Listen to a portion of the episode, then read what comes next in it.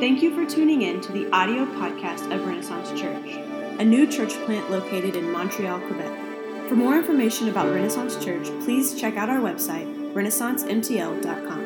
If you would like more information about joining the launch team of Renaissance, or if you would like information on how you can partner with us to see the gospel advance in Montreal, please send us an email at renaissance.mtl at gmail.com.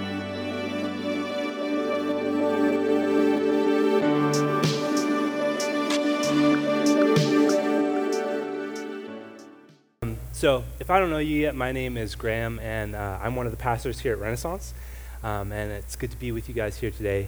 Uh, and I'm really excited that we can gather together and look at what God's Word has for us to, today. So, um, I want to begin by just sharing a little bit of a story for you.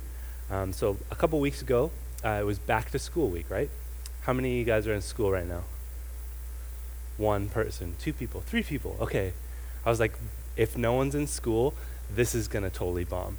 Um, but yeah, we have a few people in school, but we've all been to school, so you guys can uh, probably all relate. So um, I had my first class on a Wednesday afternoon, and um, and I arrived at school, and and I, as I arrived, I needed to go get a book uh, from one of my classes. I had to go to the bookstore. I had to go before one of my classes um, because if I didn't get it then, then I would have had to go. I would have had to go to the bookstore on my day off, and I didn't really want to do it because the bookstore is kind of far away. So, anyway, I wanted to get the book right then. So, um, I was running a little bit behind, but I had a few minutes to go until my class started. And so I ran to the bookstore, and I got there, and as soon as I got in, all I see is this huge line of students waiting to get their books too, right? Um, but I really needed that book, and because I had already run all the way to the bookstore, I just committed to getting it. And so I got to the front of the line, and my book, the book that I was supposed to get, it was behind the cashier's counter. And so I said, Hey, I'm looking for this book. It's supposed to be behind the counter. And the cashier, he's like, Yeah, I don't really know what you're talking about. And I was like, He's like, All the books are, are in the bookstore. And I was like, No, but there's certain books that are back here, and mine is supposed to be back here too. So he's like, No, I'm sorry, I don't know. He's like, You'll have to wait for this other cashier. Um, so I wait for her. And she, fortunately for me, she knows what I'm talking about. And so I finally get my book and I rush off to class. And at this point, I'm like 15 or 20 minutes late for class. Um, but what I thought was, I was like, you know, I'm just going to like quietly slip into class and I'm sure it'll be all right. And so I get to class. I slowly open the door. And as I open the door, the entire class stops. And even the teacher. And, and everyone just stops and they look at me. And the teacher, she stops lecturing and she's like, Can I help you? Uh, and I was like, I, I actually had to stop for a minute because I had recognized the teacher that was in the class, but I was not supposed to recognize the teacher. Um, and she says, She's like, Are you here for the sexuality class? And I was like, No, I'm not. Um, and I was super embarrassed because I realized that I was in the wrong class. So I was like, um, I'm sorry, I think I have the wrong class. And she was like, oh, okay, well, actually, there had been uh, a change of classrooms. Like, there was another class that was supposed to meet here, um, and it's not now, it's meeting somewhere else now. She's like, are you looking for that class? And I was like, not even looking for that class. Like, I just had completely gone to the wrong classroom. And, uh, and I just felt really embarrassed. And so I, I left and I, I went to my classroom, which was on the other side of the campus, and I showed up 30 minutes late. And uh, so my arrival to the new school year um, was kind of humbling, right? I, I was kind of, kind of humbled as I entered into that class. And so, all of that to say, uh, today we're talking about a uh, another humble arrival, and that is by Jesus. Except uh, Jesus' humble arrival wasn't imposed on him as it was with me, but it was his choice to arrive in humility. And so as we go, uh, we're going to be exploring that a little bit more today as we go through our text for today. Um, if you are new here, we as a church have been going through a series in a book of the Bible called Mark. And we've called this series Follow Jesus because in it, what we see are lives transformed as people begin to follow Jesus. And so we're exploring practical ways of how we as individuals, as well as the church, can follow Jesus with our lives. So we're going to be in Mark chapter 11 for today. And so I would invite you to turn there in your Bibles with me. Uh, Mark chapter 11 is where we're going to be. It will also be on the screen. Um, and if you're not sure where to find it, you can feel free to use the table of contents in your Bible, um, or you can ask someone sitting near, near you um, how to find it. And if you don't own a Bible, you can feel free to uh, take one of the ones on the seats, or uh, actually, we have a table in the back that has Bibles on them, and you can take one of those and you can keep that. That's our gift to you. So, um, again, Mark chapter 11 is where we're going to be for today. Um, today we're just going to read the first 19 verses. There's a little bit more in there uh, that we're not going to address, but if you would like to explore that a little bit more, then I would just recommend getting uh, connected with a community group or with a discipleship group.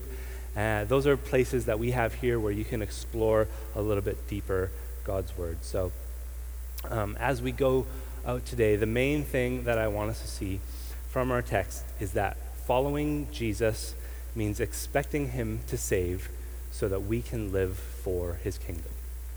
So, following Jesus means expecting Him to save so that we can live for His kingdom.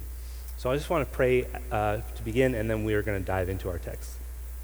Um, Father, we thank you that we can be here and to look at your word and that we can have a relationship with you, um, God, because you came to save, um, and you didn't just save us so that we would be free, free from our sin. That, that is part of it, but you saved us so that we could live for your kingdom. Um, help us to love what you have done for us and live in light of that. And help us to live for your glory and for your kingdom. We love you. We pray this in Jesus' name. Amen. Um, so let's read our text for today. Mark 11, starting in verse 1, says, Now when they drew near to Jerusalem, to Bethphage, at the Mount of Olives, Jesus sent two of his disciples and said to them, Go into the village in front of you, and immediately as you enter it, you will find a colt tied on which no one has ever sat. Untie it and bring it. If anyone says to you, Why are you doing this? say, The Lord has need of it and will send it back here immediately. And they went away and found a colt tied at a door outside in the street, and they untied it. And some of those standing there said to them, what are you doing untying the colt? And they told him what Jesus had said, and they let them go. And they brought the colt to Jesus and threw their cloaks on it, and he sat on it. And many spread their cloaks on the road, and others spread leafy branches that they had cut from the fields. And those who went before and those who followed were shouting, Hosanna! Blessed is he who comes in the name of the Lord. Blessed is the coming kingdom of our father David. Hosanna in the highest. And he entered Jerusalem and went into the temple. And when he had looked around at everything as it was already late, he went out to Bethany with the twelve. On the following day, when they came from Bethany, he was hungry.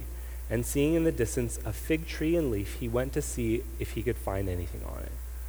When he came to it, he found nothing but leaves, for it was not the season for figs. And he said to it, May no one ever eat fruit from you again.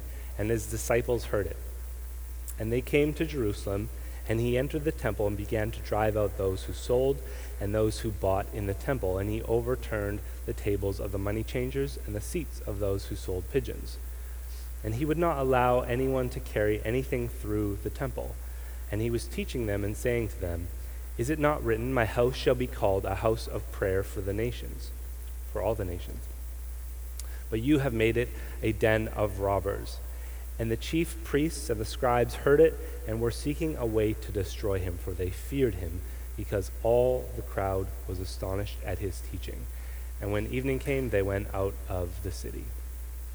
And so, uh, this story, it may be familiar to some of you.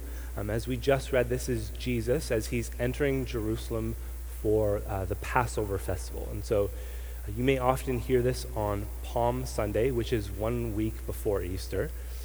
And this event happens about five days before Jesus' death. So, what we're beginning to see is the end of the life of Jesus. So, as he enters Jerusalem, this can kind of act as a marker to show us that Jesus is going to die soon because this is the place where he would be killed. And so we get this tension um, as he arrives that should make us think, like, what is Jesus really here to do, right? And, and what are his last days on earth going to look like? And so that's what we're going to explore today and going forward with our series. So um, there are a couple of things that I want us to explore from our passage today. So if you are someone who likes to take notes, like I am, um, then this is something I would encourage you to write down. Um, and so what we're going to see are two contrasting expectations. So two contrasting expectations. And the first is this it's, it is what kind of king were Jesus' followers expecting versus what kind of king arrived. So, what kind of king were Jesus' followers expecting versus what kind of king arrived? And the second is what was Jesus expecting versus what he arrived to? So, what was Jesus expecting versus what he arrived to? Um, and in all of that, um, what I want us to see is that following Jesus means expecting him to save so that we can live for his kingdom.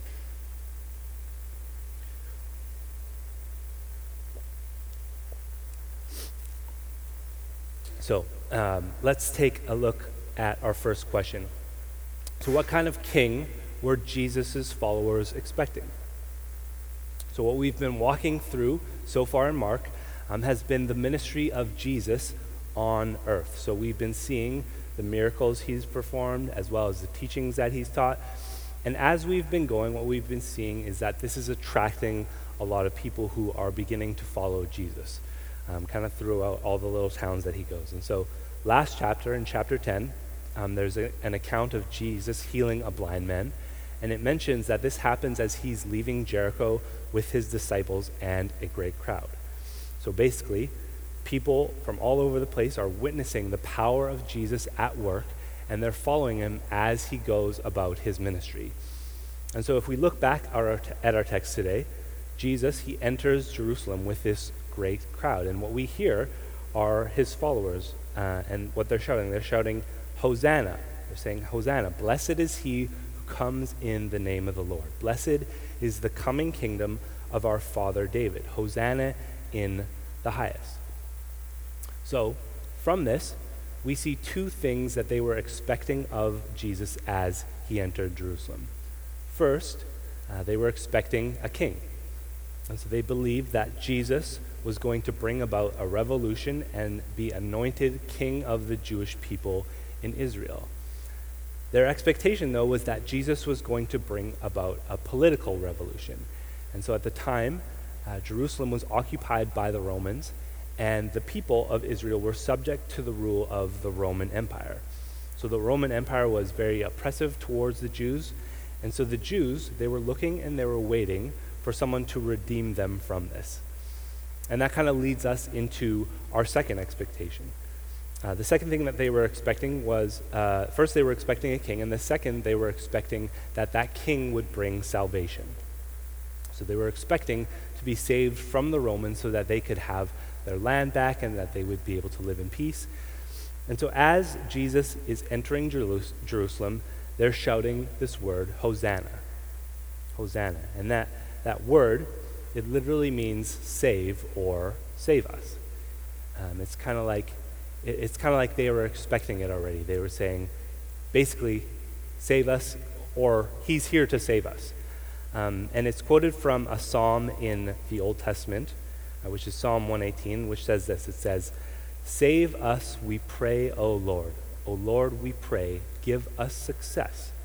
Blessed is he who comes in the name of the Lord. We bless you from the house of the Lord. And so this is what Hosanna means. It, it is, this is what the Jewish people were expecting of Jesus as he comes into Jerusalem. They were expecting that Jesus is going to save them from the Romans and establish himself as their king right there in Jerusalem. So um, the Jewish people were, number one, expecting a king to come, and two, they were expecting that king would come to bring them salvation in the form of a political revolution. So we've seen what the Jews were expecting. But now let's look at what kind of king arrived. So, what kind of a king is Jesus? And we could explore uh, a number of different things from this, this text about the character of Jesus. Uh, for example, we see that Jesus is all knowing. That's one of his characteristics. We see that as he tells the disciples um, that there would be an, uh, a donkey in the town in front of them, and they hadn't arrived there yet. So we could talk about Jesus being all knowing, or we could talk about other characteristics from the text. But uh, the two main characteristics that I wanted us to look at from our text is that this king came humbly and he came peacefully. He came humbly and he came peacefully.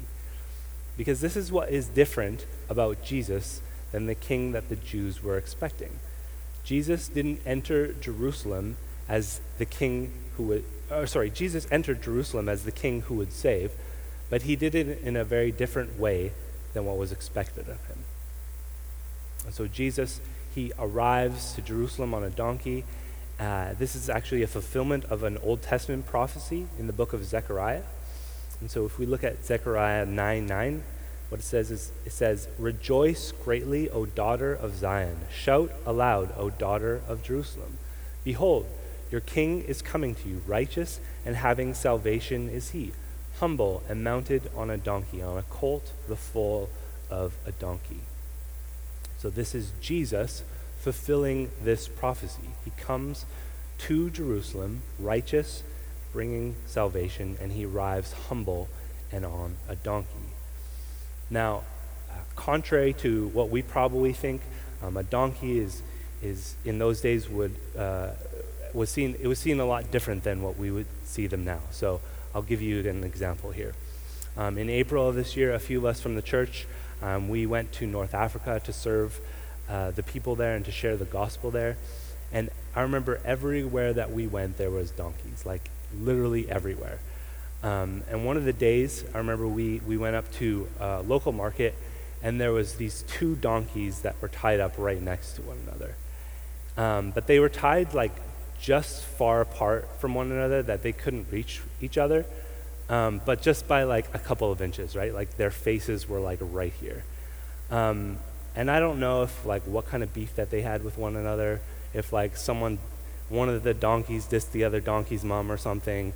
Um, but they were really mad at each other. Um, and they kept trying to get closer to the other, but of course they couldn't because they were tied down. Uh, and they were just like braying at one another right in each other's faces, like as loud as they could. And um, I remember James and I and, and Ben, we were walking by and we just looked at and we were like, these are the dumbest animals on God's earth. Like, these animals are so loud and so stupid, like they cannot get at each other, but they're trying so hard and they're just yelling at each other's face. Um, but this is kind of the idea that we have of donkeys, right? They're kind of dumb, and you know, rightfully so. We should think that. Um, but that wasn't the case in Jesus' time, right? In Jesus' time, um, donkeys were actually seen as an animal of peace.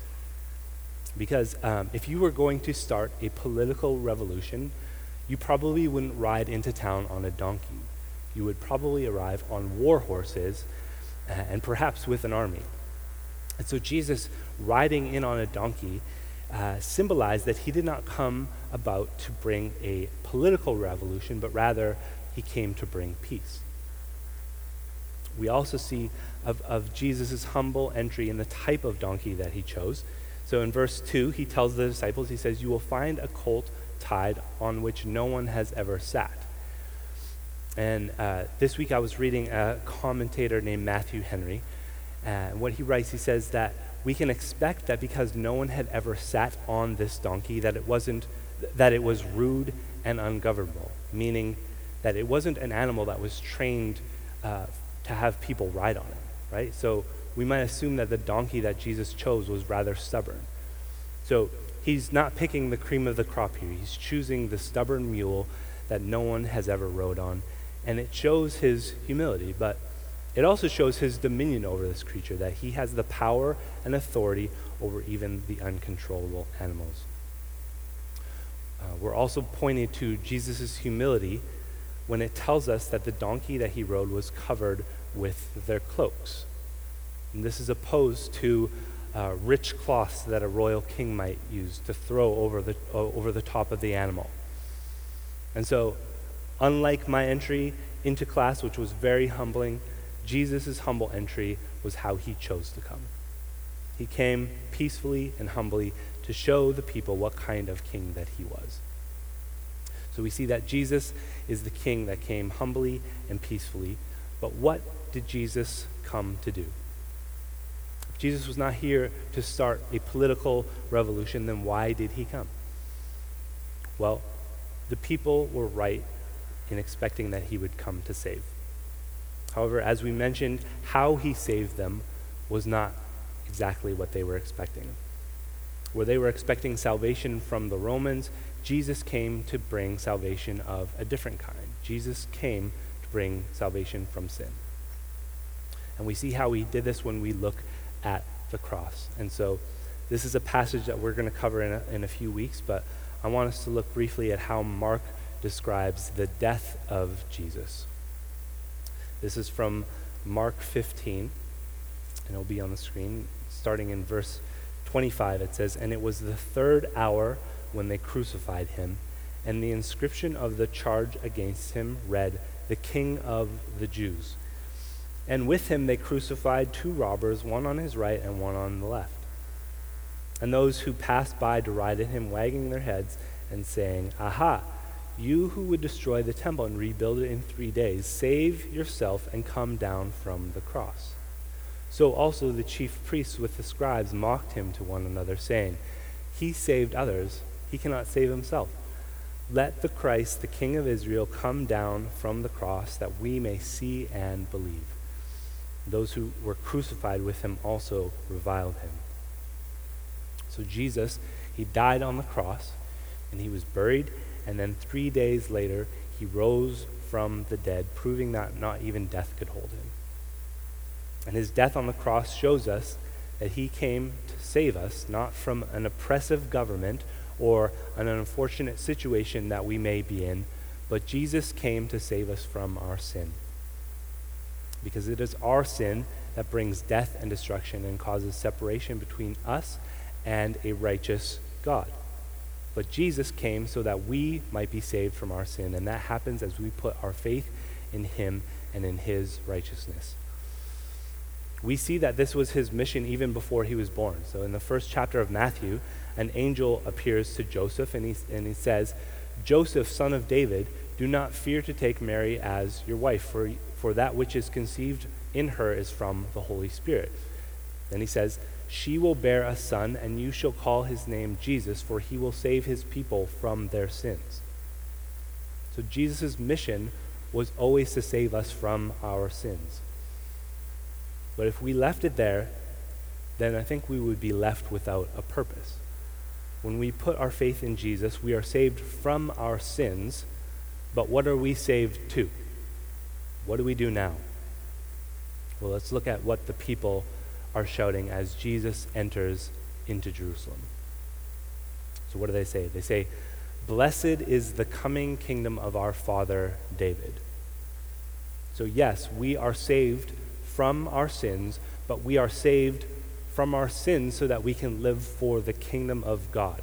Jesus came to save us from our sins so that we could live for his kingdom, so that we could follow him, and so that we could enjoy him as he dwells in and with us.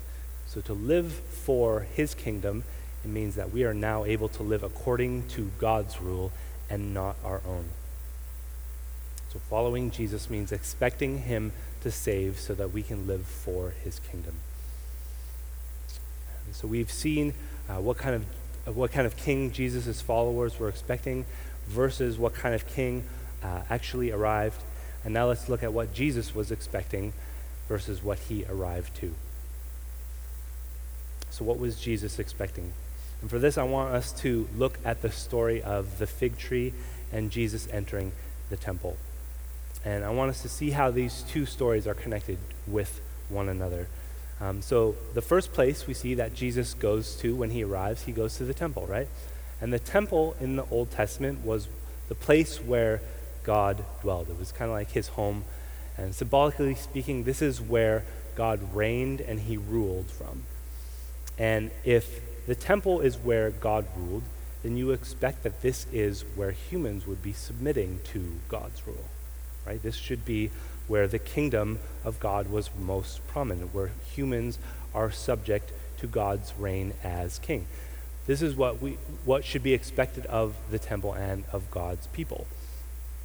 However, what did Jesus arrive to? So, Jesus he arrives at, uh, to the temple at night, and it's late, and so he says he says, "Let's go back to Bethany." And so the next day, Jesus and his disciples they go back to the temple, and on their way they see this fig tree. Right? We get the fig tree story here, and he says that Jesus was hungry, and from a distance he sees a fig tree in leaf. Um, something I found out this week uh, was that if, if a fig tree has leaves, then it also should have figs on it. I didn't know that about fig trees. Now I do. Now you do. Um, but as, so as he comes up to the, the, the tree that has no figs on it, um, and he's hungry, and so he curses the tree, and they go on their way to the temple. Similarly, they arrive at the temple, and as they arrive, Jesus sees that the place that should look most like the kingdom of God has been turned into somewhat of a gimmicky marketplace or a tourist attraction where people are, uh, there's vendors everywhere, and people are buying and selling. It says that there were people who were selling pigeons, uh, which, according to the Old Testament law, was what you would sacrifice basically if you had nothing else to give and if, or if you couldn't afford anything. So these people are profiting off of the poor and have turned the temple into this sideshow. Jesus says, Is it not written, My house shall be called a house of prayer for all the nations, but you have made it a den of robbers? And so he begins to overturn their tables and he drives the people who are buying and selling out of the temple. So here's the point of all of that just like the fig tree, the temple wasn't functioning as it should. Right? From a distance, it looked fruitful. But at a closer look, neither the fig tree nor the temple were producing fruit as it ought to. How it should have been functioning was not how it actually was functioning, and what it was expected to do was not what it was doing. And so Jesus came expecting fruit and was met with a broken people and a broken temple. And so, as we look at the bigger picture, what, what we see is that Jesus and his followers didn't get exactly what they were expecting. The difference, though, is that God's people got far better than what they expected, and Jesus got far worse than what he deserved. God's people were expecting a king that would save them from this oppressive government. What they got, though, was a king that saved them from sin and from death. Jesus, on the other hand, he did nothing to deserve death, yet on the cross, he took on the sins of the world, yours and mine, so that we might be reconciled to him and to live for his kingdom. And so, what does all of this mean for us? Um, well, if you are here and you are not a Christian, if you would say, Yeah, I'm not really a follower of Christ, um, let me ask you to consider this because the good news that we have as Christians is that Jesus came to save us from our sin. And he did so not that we would just continue to stay in our sin, but that we would make him the king of our lives and live for his kingdom, not our own. And the Bible says that when we put our faith in him, meaning that we trust that there's nothing else that we can add to what he's already done on our behalf, that he gives us his spirit. So God's spirit dwells in those who put their faith in him, just like it did in the temple. The Bible basically describes uh, followers of Jesus as these mini temples where he rules and reigns and dwells with us. And that power has the ability to transform our lives so that we look more and more like Jesus, the humble, peaceful King. If you want to um, discuss that further. Uh, I would love to talk to you further about that. Um, you can talk to me or James or whoever brought you here.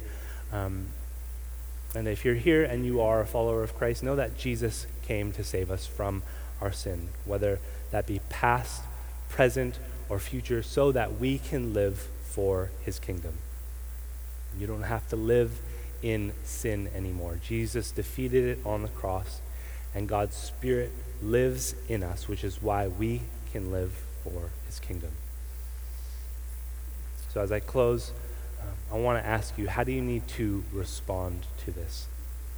Are you living for God's kingdom or are you living for your own?